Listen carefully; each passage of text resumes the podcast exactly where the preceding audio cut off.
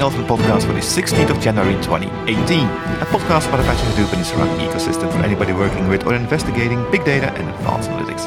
My name is Jon, and here's my co-host, Dave. Hi, Dave. Hello, Jon. How are you doing?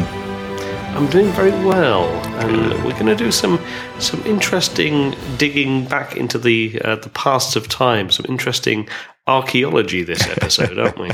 yes, it's an archaeological uh, uh, episode. You, you used that word just to trick me up, didn't you? Pretty much, yeah. Yeah. See, that's that's the, the English speaker trying to be bad to the non-English native speaker. That's just that's just that's just go in the corner. Go, go shame yourself. Just like messing with you. Anyway, this actually came from uh, a couple of weeks back when I was uh, scrounging around the internet for uh, articles for our Roaring News episode. And I found an article that was about five years old that kind of gave a summary of uh, Hadoop. It's actually titled uh, 10 Facts About Hadoop. It was a nice list, and I kind of read it just for fun. And yeah, it was kind of interesting to see what has and hadn't changed since then. And since it was a nice 10 point roundup article, I proposed to Dave if this maybe was a good idea on the podcast just go over that and see how much, if at all, Hadoop has changed in five years' time. Because don't forget, Hadoop is 10 years old now. So you would expect major differences between 10 years ago and today. And this is only looking at five years ago to, uh, compared to today.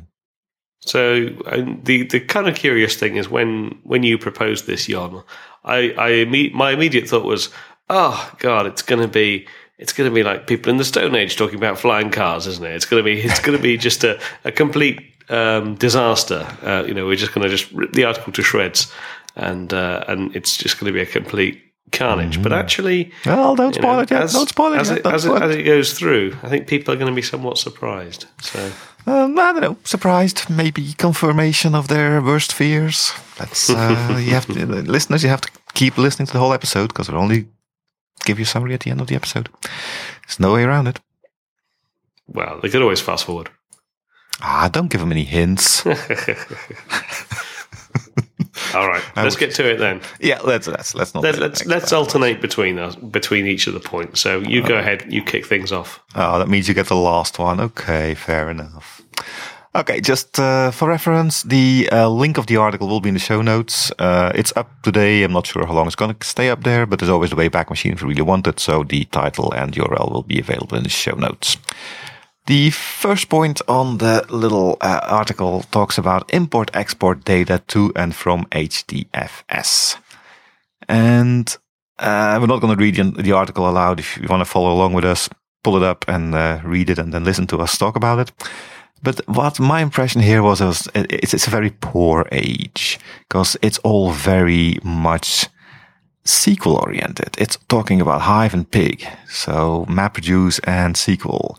And in my recollection, the whole Hadoop thing was built for unstructured data, for, for JSON and CSV, no, not CSV, CSV is structured, I guess, but JSON, XML, and that kind of stuff.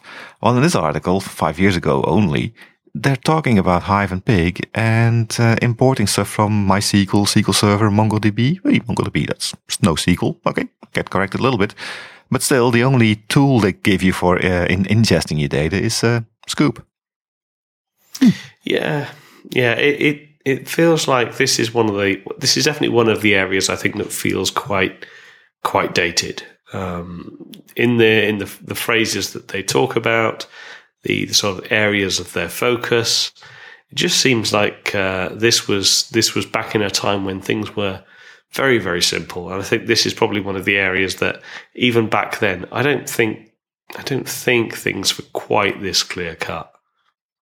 Uh, I don't know. I mean, five years ago, if I look at myself, uh, that was two jobs ago. God. Hmm. And I, I remember those days. That was still, it, it was pretty much Stone Age. Yeah. Because this just, and this also talks about importing to and from HDFS. And uh, this kind of means that Hive at those, in those days was reading directly from HDFS, which is uh, true, I think, because ORC file didn't exist yet at that point. Yeah. Yeah. Uh, I am though wondering why they haven't mentioned Flume and Kafka, because Flume, at least, I think, was also available in those days.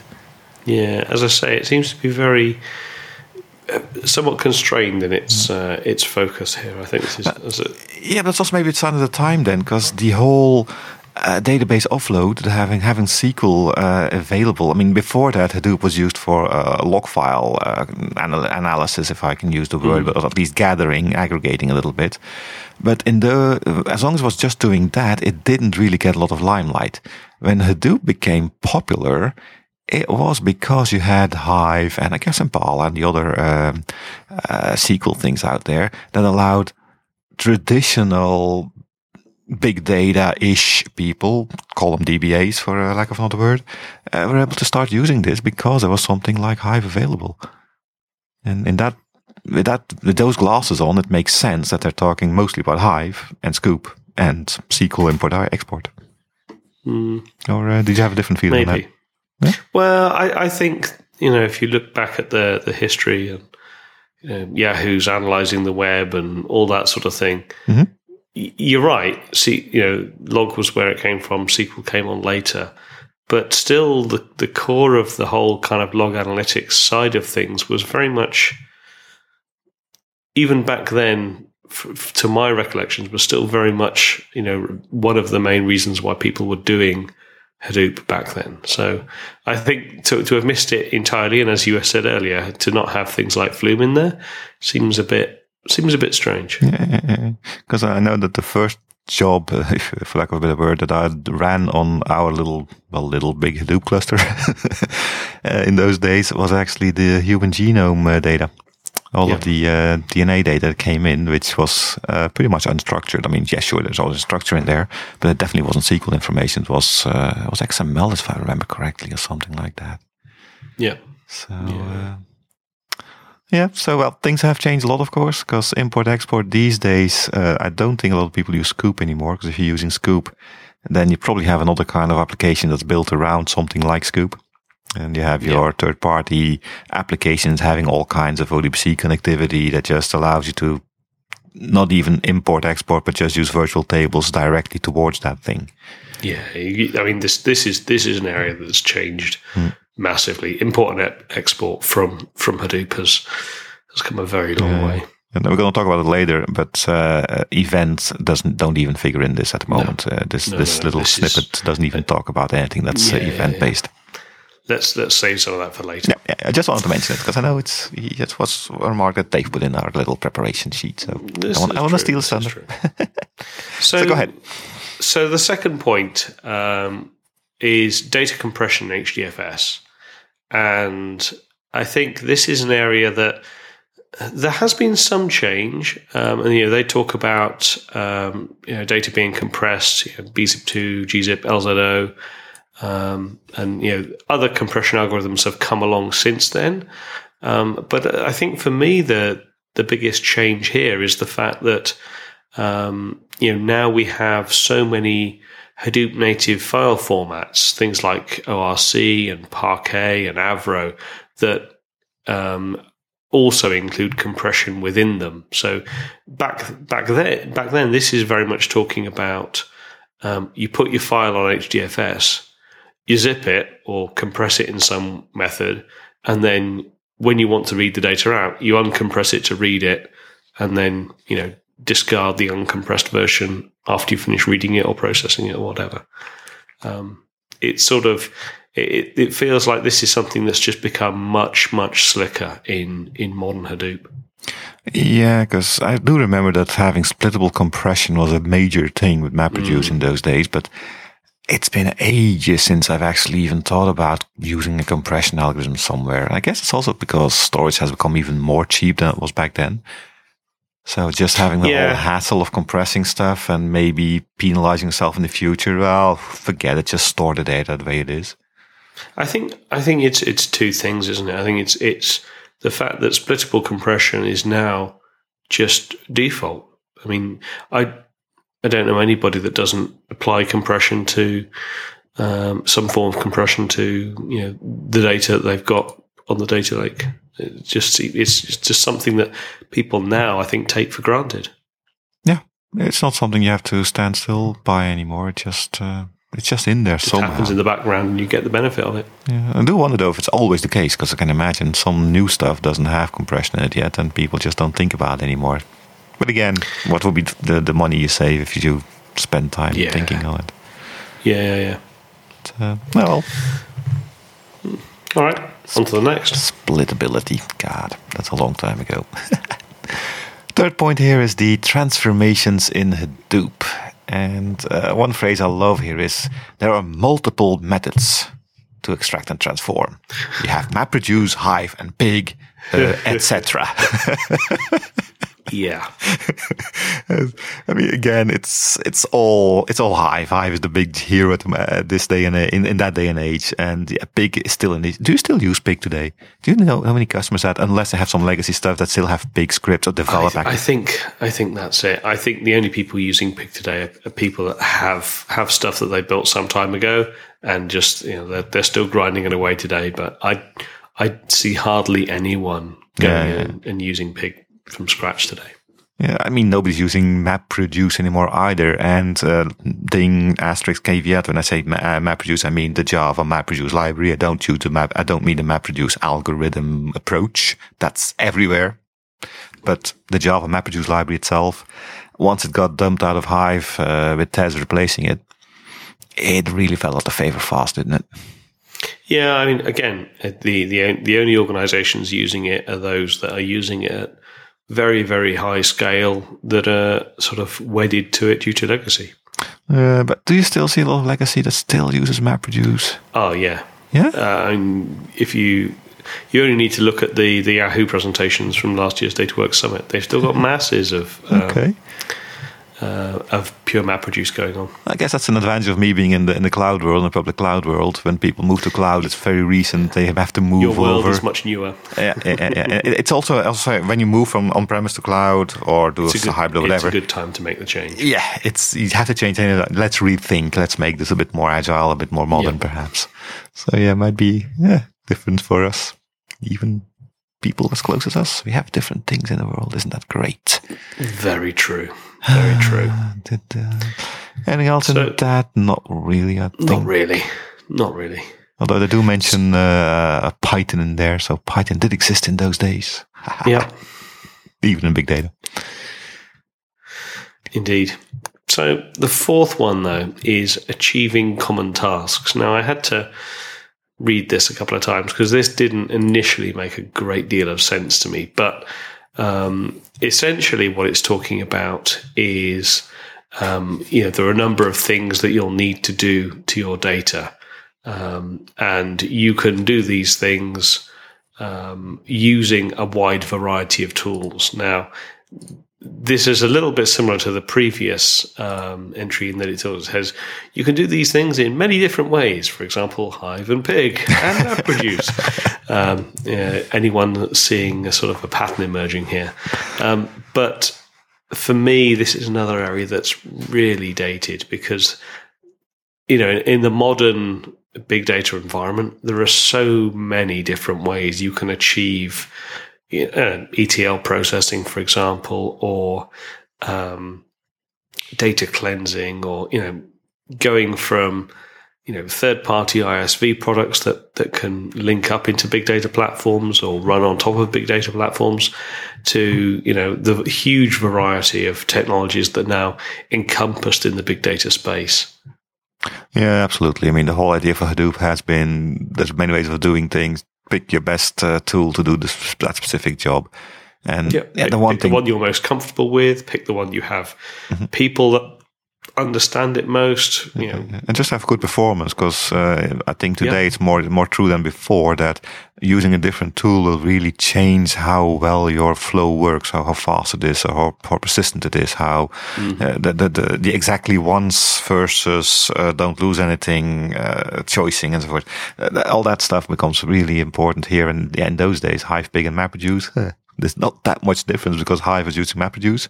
And Pig was using MapReduce too, so it's just a different way of writing the same thing Yeah, yeah, yeah. at the back end, it was doing the same, the same, almost exactly the same code, to be honest. Because Hive had its had its first uh, optimizer in uh, SQL and stuff, but still, it was running old MapReduce. And of course, the, the big, the big glaring uh, thing missing here, of course, is Spark. Yep. If you look at uh, Hadoop today, I mean, Spark has done a brilliant job on marketing and a brilliant job on software as well. Because you have to admit, uh, Spark and Flink they do their stuff Yep. very well. But uh, nobody even thinks about Hadoop without having immediately that little Spark logo in their mind as well. Yeah. And uh, just five years ago, Spark wasn't even being mentioned, and not even Flink, because I do remember that Flink was out there first, and then Spark stole the limelight from them. Uh, but even Flink, uh, in the whole article, to be honest, uh, neither Spark, Flink, or any in memory, let's say, was being mentioned at all. Now, it, it is true that in those days, memory was a lot more expensive than today. So in memory stuff, yeah, might have been just not financially feasible. Because another one missing here is uh, any NoSQL thing. I know we just mentioned uh, MongoDB as an ingest uh, capability, as a source of your data, let's say. But uh, HBase uh, is almost not uh, mentioned at all in the article either. Yep. So, and again, HBase also using a lot of in-memory stuff, right? Still use a lot of disk as well, but uh, without a bit of memory, Yeah, your yeah. HBase isn't going to perform that well. So yeah, I guess the the whole way of doing things, the whole philosophy of Hadoop is still is very present in in those in this article from five years ago, but Yeah. uh, the tool tool chest has been expanded so dramatically, Very much so. and that's a good thing, I guess. Oh yeah, yeah, definitely. Although- keeps us in business. Uh, yeah, that's what I'm going to say. Because sometimes people say too much choice means you need somebody to guide you through it, and uh, that's all only, only muddies the water. Let's keep it simple. nah. Yeah, never going to happen. Uh, I'm next, right? Yep. Uh, next one is uh, number five, combining large data volumes. Um, yeah, this little thing didn't tell me that much. Uh, I mean, combining large volume data, I guess that's the whole data lake principle behind it. The one thing that jumped out here is that they really went a bit out of their way to explain how MapReduce works, which means for me that in those days MapReduce was still a big unknown thing, which is Yep. uh, interesting considering how old MapReduce, the algorithm, really is. That's the one thing I saw. And uh, yeah, apart from that, I mean, the other thing seemed to be they they were talking about it, basically when although the the subject was combining large volume data, what they really seemed to be talking about was joins and relatively simple joins, so replicated joins, merge joins, skew joins, and that sort of thing. And Hive having the power to do map side joins and full outer joins. Um, so not really combining large volume data in the way that we think about it today, but really just joining data. I mean, it really sounds like a, a much gentler time, then, doesn't it? It does. It does. It Although- sounds like sounds like some somewhere that would have been uh, very nice and easy to work. Well, we'll see some stuff Yeah. stuff missing in the next couple of points. So it wasn't. I do remember it wasn't a very nice time at all in big data, to be honest. Yeah, yeah. it may sound nice and fluffy now, but just wait till the razor blades come out later. Okay, so with that, uh, let's let's move on to point number six, which is ways to analyze high volume data. Um, this is this one's kind of strange because obviously you know, they're they're clearly focused and for for good reason. If you think sort of five years ago, they're focused on the fact that sometimes you know the problems themselves aren't complicated and the solutions are relatively straightforward, but the challenge is just the sheer volume of data. Hence Hadoop. Um, but you know they're, they're they're now bringing in a few other uh, tools from the tool chest, as uh, Jon mentioned earlier. So we've got Giraph here and Mahout. Um, for those archaeologists familiar with uh, such such technologies, sorry, I'm, that's perhaps a little bit cruel, Yeah. but um, yeah, it's just it's interesting that just in in five years, some of these things have really fallen by the wayside. Um, and so you know, the the comment that they use is uh, you know, machine learning problems can be resolved using a Giraph framework instead of a MapReduce job. Um, I'll let Jon uh, comment on that because I'm sure he loved that that particular phrase. I can really see why they mean that because doing uh, anything uh, machine learning with MapReduce is just yeah killing yourself with a spoon because it hurts more if you haven't seen the movie. Uh, Yeah. it's a Robin Hood movie. Sure. but uh, yeah, using Giraph, I guess yeah, if that's the only tool you have, that's what you have to use, right? But in those days, it's very clear that their big problem to solve was ingesting the data, getting the, data in one place, having the, the data lake built in the first place. scale. the ana- when we talk about analyzing your big data today, you're very quickly going to uh, machine learning, or even artificial intelligence, neural networking. Uh, very soon we'll be talking about OLAP cubing and things like that. Five years ago, forget it. The the problem to solve here, the anal- analysis is easy. You use Hive, a couple of joins, and have a, a query out there. But how the hell do I get all this data here? How do I i- import it, ingest it, and make it presentable a little bit? And uh, yeah, a bit of uh, archaeology again, because Giraph. Uh, I honestly never worked with it, and I think it's still around, but I think it is. I've never, I've never seen it I used. don't think it's the the, the it's a graph uh, database, right? Yeah, Yeah, I don't think it's even it's the it's not the the, the preferred graph database anymore. it's not one of the cool kids, No, no, no, no. And Ma- Mahout is still around. You can still uh, load it, but they've kind of reinvented themselves uh, about a year ago, I think. It's called a new project called Samsara, and they kind of rebuilt themselves as a tool to be built to be used on top of Spark, Yeah, almost like a, a library of cool stuff for yeah, yeah, Spark, basically. which is a bit strange because I know in those days Mahout really was a, a cool kid on the block, as you just said. And it's fun. Well, fun. It's it's remarkable how they didn't. Uh, I don't know, go for the crown like uh, Spark did, because they were in a position to really own that space at that point at that time.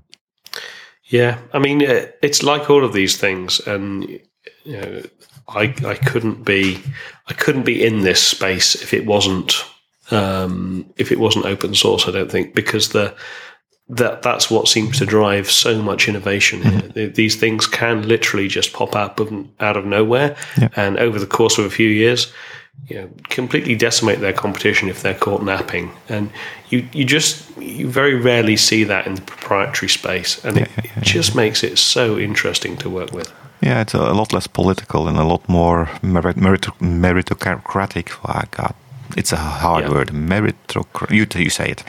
It's driven by meritocracy. Ah, see, he can't say it either. He changed it.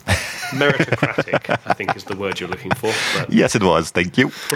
but uh, that, that, that's a good way to work. I mean, a lot of people say it's a democracy, democracy but it isn't.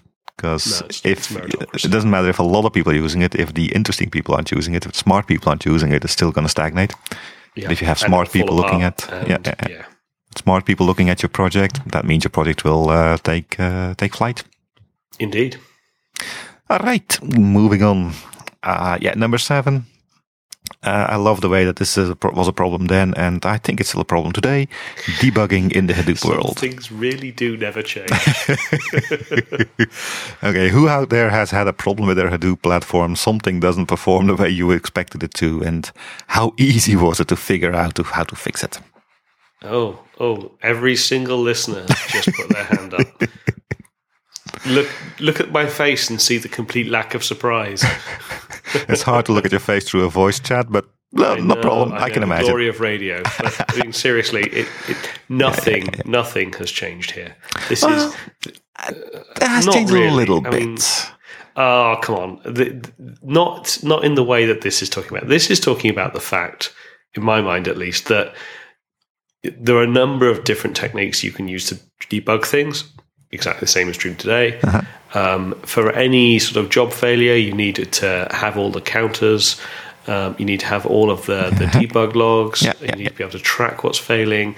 Like none of that has changed. none Well, of it. That's not entirely true because uh, it's true. You still need all that information, but before, how do you get that information?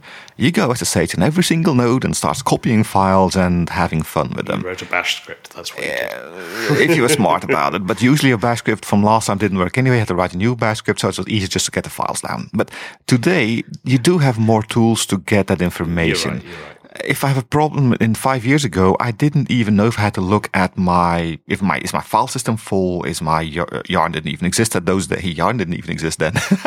Yeah. Interesting. Uh, you had no idea if it's an application or a framework or a OS problem. Today, through the uh, management tools you have, and I'm a bit running forward to point eight to be honest here, but you do have more tools out there that give you a, some kind of hints. It's going to be in this range, that range, and the tools themselves, uh, the error messaging that's coming out of Hive or out of Spark is a bit more, uh, let's call it, uh, fully fledged than it was five years ago. So Yeah, yeah. instead of just getting a full Java stack, which you still get today, Still happens. Oh yeah. if you don't know I love me Java, you're in Java trouble. stack trace. But you do have a lot more venues of actually getting information and figuring out where you should start looking. And there has been some work done to actually make debugging easier. And one example I can give you, and I'm putting my Microsoft hat on here, is that if you do HD Insight on Azure, sorry for the publicity, it's just a fun thing. In Visual Studio, you can actually do remote debugging of your storm bolts. Mhm. Now, it doesn't work totally brilliant. It's not the same experience as debugging something locally. I mean, how could it be? But it does try to give you more things. And I know there are other things. I've seen other ways of doing this, other attempts at making this easier at least. So it has changed a bit, Yep. but it's still a, it's still a headache. Yeah, yeah, yeah. and it's not going to go away soon, I think. And that's, I think, you just talked about the advantages of open source. I think it's one of the disadvantages of it because of things Yeah. moving so fast, new things coming up so fast. Yeah. Yeah. It's so hard to, to just be able to stand still a moment, look back and see if you can stabilize the code base. yeah, organize this in some fashion to make this stuff easier. Because by the time you have something written and you have a bug in there, it's almost easy to just take the next project out there and rebuild it with the next thing that's twice as fast anyway. So, but still, yeah, debugging, the thing we all like to do, which is, I think, the reason that both Dave and I are not uh, are not developers. Yeah. We don't have to do that's certainly one of the many reasons I'm not a developer. uh, anyway, moving on from not being a developer to uh, talking about easy to control Hadoop system. And Jon hinted about this earlier a couple of times, actually. One of which, when he was saying he remembers these times, and they were definitely the bad old days. and I, I mean, Jon, I think, has argued that that Spark is one of the things that's changed the most um, on the Hadoop landscape. I would probably argue a little bit, and I would say that I think this is what this is one of the things that's Yeah, changed. I agree. when I Um, say Spark, I mean on the application layer, but you're right. yeah, yeah. So th- this this article talks about, um, as you might expect from the easy to control Hadoop system, it talks about the fact that environments need to be set up, maintained, and monitored, but it doesn't actually talk about any way to do that. And I don't know if any of you out there have uh, done the whole installing uh, Hadoop from scratch, um, a bit like the Linux from scratch experience, but Oh, yeah. Dear God, I mean, this is just a whole load of pain, suffering, and misery. It's a rite of passage. Everyone needs to have done this once. Yeah, You can't call yourself a a real Hadoop expert if you haven't downloaded the source from Apache and started compiling. and then on a Gentoo never system. ever again. Um, but the the interesting thing is, right towards the end of this uh, this section, it talks about with the help of the Ganglia framework. Um, You can you, know, monitor you can add monitoring and health, and track the health of your nodes. Um, and really, that's just that's that's so not an easy to control Hadoop system. if you look at what we've got today, things like uh, Ambari making this whole process just point and click simple. You look at services like you know, as uh, was saying earlier, like HD Insight, where it's literally sign up to a web page, put in, I don't know, as maybe maybe you might do 20 different clicks and mm-hmm. enter a couple of uh, a couple of paragraphs of text in various boxes to suge- select what you want and call uh, uh, things things and add passwords And even just in the normal open source, right? If you look at Cloudbreak, for instance. yeah, yeah, yeah. And then lo and behold, somewhere between, um, you know, 30 minutes and an hour later, you've got a fully built Hadoop environment with all the monitoring, all the configuration control, all the config management just there ready for you. Yeah. All the log management, all the performance And tooling, not, not it's just that, also the fact that it all comes with a package. Because to be honest, Yeah. five years ago, my Hadoop system was totally hands off installed in a couple of hours as well. But that meant I spent, I think, months building Oh, yeah. Puppet, Chef, CF Engine, whatever your log Oh, yeah. uh, configuration me- system is, to automate all this stuff. And then when it's running, oh yeah, we want to have HBase now. That's the new thing. Let's download some co- code and start compiling that little piece extra anyway. But now it's just, you, you download that distribution out there. And that's another nice thing, actually. We have a choice of distribution these days. Yep. How long? How, how old is Hortonworks these days? Are you older than five Not years? quite, not quite this old. Because I know it took a while for the first distribution from Hortonworks to come out uh, in a, uh, would say usable, but I mean in a supported, complete package finished. And Ambari wasn't even in there in the first release, I think. So No, before was, that, all you um, had was the Cloudera distribution, basically. Something like the, it was called something like the Hortonworks setup tool or something like that. Oh, it didn't work, I know think that. Hortonworks was probably just about around at this the time this article went out, but yeah, the the world has changed radically since then. And again, thanks to the whole competition between multiple parties trying to make it better than the other one, and that, yeah, the acceleration that came from that, the moment that there were more people, the moment that this became popular and more people were trying to develop for it, that's when all this magic started to happen. Very much. But so. but but the, the, thing that really impresses me most about this uh, little section eight is that the writer is actually writing this without any kind of sarcasm. He really thinks that five years ago, with things like Ganglia, it was an easy to control system. Yeah, That's, I mean, wow. yeah, I understand why. I mean, I, I thought the same thing in those days. yeah. But it's just we've. Oh, it's come so far, and I'm so glad Yes. that I'm talking about Hadoop now rather than talking about Hadoop back then. yeah, yeah, yeah, yeah, yeah. Today it's it's it's software. Then it was alchemy. All right, let's move on Right, to point on. nine. Go for it. penultimal, penultimal, what? Uh, one, sorry, uh, scalable persistence. Uh, that doesn't really mean anything to me, to be honest. But uh, looking at my notes I made, oh yeah, the one thing that I noticed in this little thing is that we have a another little uh, application being mentioned, being Accumulo. And Accumulo, correct me if I'm wrong, that's the uh, older version of HBase, right? With more, Essentially, yeah, with a bit it- more security. Yeah, it, it's the version. It, it's the version of uh, NoSQL uh, solution that came out of the U.S. Department of Defense, Uh-huh. um, or the, the Department of Defense or the NSA. Uh, anyway, it came came from the U.S. Um, Department of Defense through their technology release program in the same way that NiFi did you know, several years later. Um, but it was essentially it's essentially HBase with some slightly different parameters um, with built-in security. Yeah, that row-based security enabled or something like that. Yeah, but it was all very um, Uh, for the people that wanted to use it, and I think it's still very much the case for the people that wanted to use it back then are probably still using it today. It doesn't. It it never really got to um, general adoption. HBase, in my mind, really stole that uh, stole that movement. Yeah, I did always hear there was a difference between uh, uh, the geo- geography. In the US, it had more traction than Europe because of the government influence there. That if you want to do work with the government with big data, you had to use Accumulo because that was was part of that. agency. Yeah, yeah, and it was it was definitely sort of U.S. defense, U.S. public sector, but outside of that, you know, you wouldn't you wouldn't really see it anywhere. It also was something that it was there, you had to use it, but it never really evolved into anything more than that. I mean, HBase, you can say what you want, but they have kept up a little bit.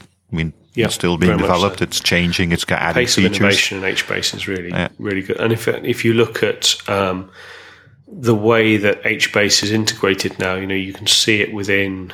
Um, you know, it's been in, in managed by Ambari and deployable by Ambari for a very long time.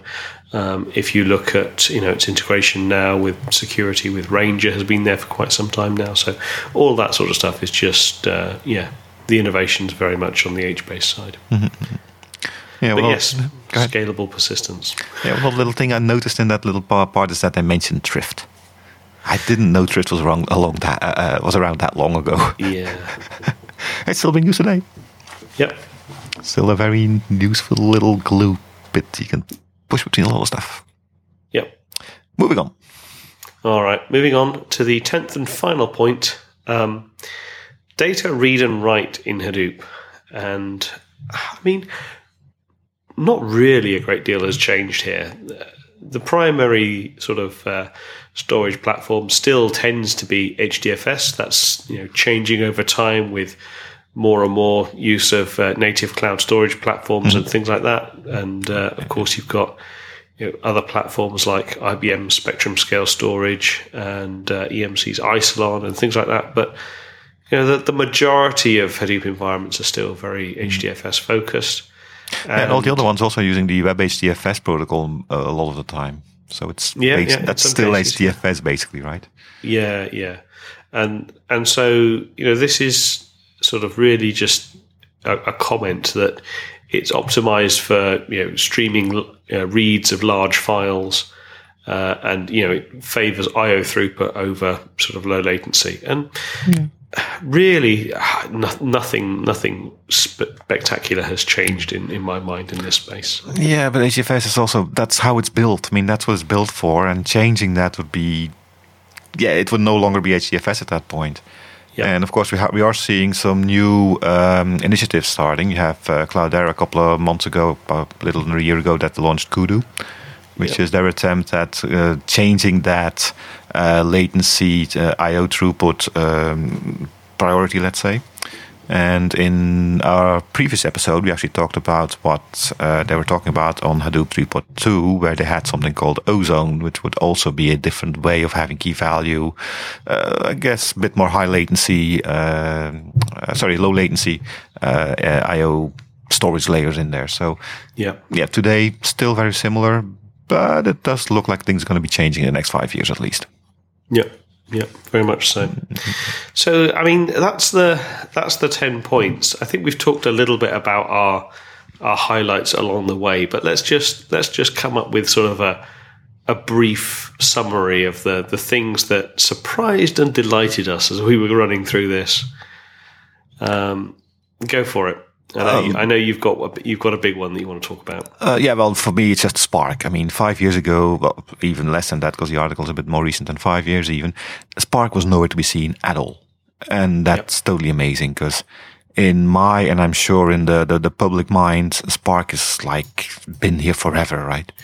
It's so ever present, so ever, it's everywhere. Everybody first thing you think about is Spark, and the main use cases look at uh, Hadoop, big data, advanced analytics, and even that's a change.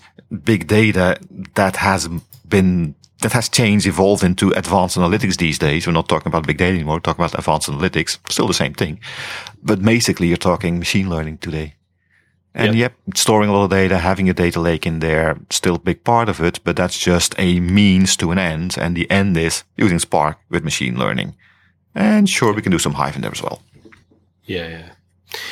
I think for me, um, what was kind of sort of quite clear here is that the majority of the focus back then was batch. Yeah. Um, if you look at where we are now, you know, we've had true interactive workloads for some time. Um, real time and streaming workloads are starting to become a lot more commonplace. Um, and you know, back then there was there was nothing but batch. I think that's been one of the sort of one of the fairly significant changes from my mind. The, the sort of the rise of this multiple workloads. Uh, yeah, but that's also because there was there was no YARN in those days either. So it was Yeah, all yeah. a single single job, let's say, single workload cluster in batch. And yeah, I'd say that Hive, even in those days, you might consider a little bit as interactive because you have a person behind a keyboard with a CLI, you know, command line interface and interact. But they ran a command and then they went and got coffee. That's, Yeah, the good old me, days. That's not. That's not. It's very very slow interactive. Yeah, yeah. Micro batch. Yeah. Anyway. And, and of course, Go ahead. no, that the other one, you had another good point there. So go ahead. So I think you know the other thing that I would say is if you look at um, where things have gone with deployment, um, you know the automation that's there, the ease of deploying Hadoop today is can be literally a handful of clicks and some text in a few boxes and away you go. Then on top of that, you know, role-based access control is is just everywhere. You know, you wouldn't deploy it without it you've got governance with things like Atlas, you know, across um, the whole platform. Um, you've got you know full identity management tied in as well. You've got things like Kerberos. Um, it just it's a true. Back then, it was a, a sort of a, a, a geek's playpen. Today, it's a full enterprise ready solution. Yeah, that's a, that's a big one. Not having Kerberos mentioned in the article at all, that makes me believe that yeah, Kerberos was not even on the, the radar at that time. Yeah, And I that mean, does. I, I do remember we are talking about it, and people were looking, working with it, but yeah, Kerberos is not the easiest thing to work with. And if you have a, well, they can call it easy to manage, but I wouldn't environment and you have to add Kerberos on that as well by yourself manually. I don't think anybody really went for that. And these clusters yeah. just went into a private network, no public yep. access and just yep. Uh, fence it off. Nobody gets on it unless you really have to. Yeah, yeah, yeah. very much so. Uh, anything else? Well, I got uh, a couple of things perhaps, but uh, as you mentioned with the batch, uh, only batch and no interactive, we also talked about early before, earlier already, I think, no event processing, so no IoT, mm. no uh, no knife fightings, nothing like that. So that's also a big difference, right? Volume was only uh, a measure of size and not a measure of, of, of number of events per second. That's also a big change. And yeah, to be honest, without anything like Storm or Spark, there was no way of doing these things. Yeah, very true. So basically, you just stored all your events in a database, and once it was there, you pull it over with Sqoop into Hive.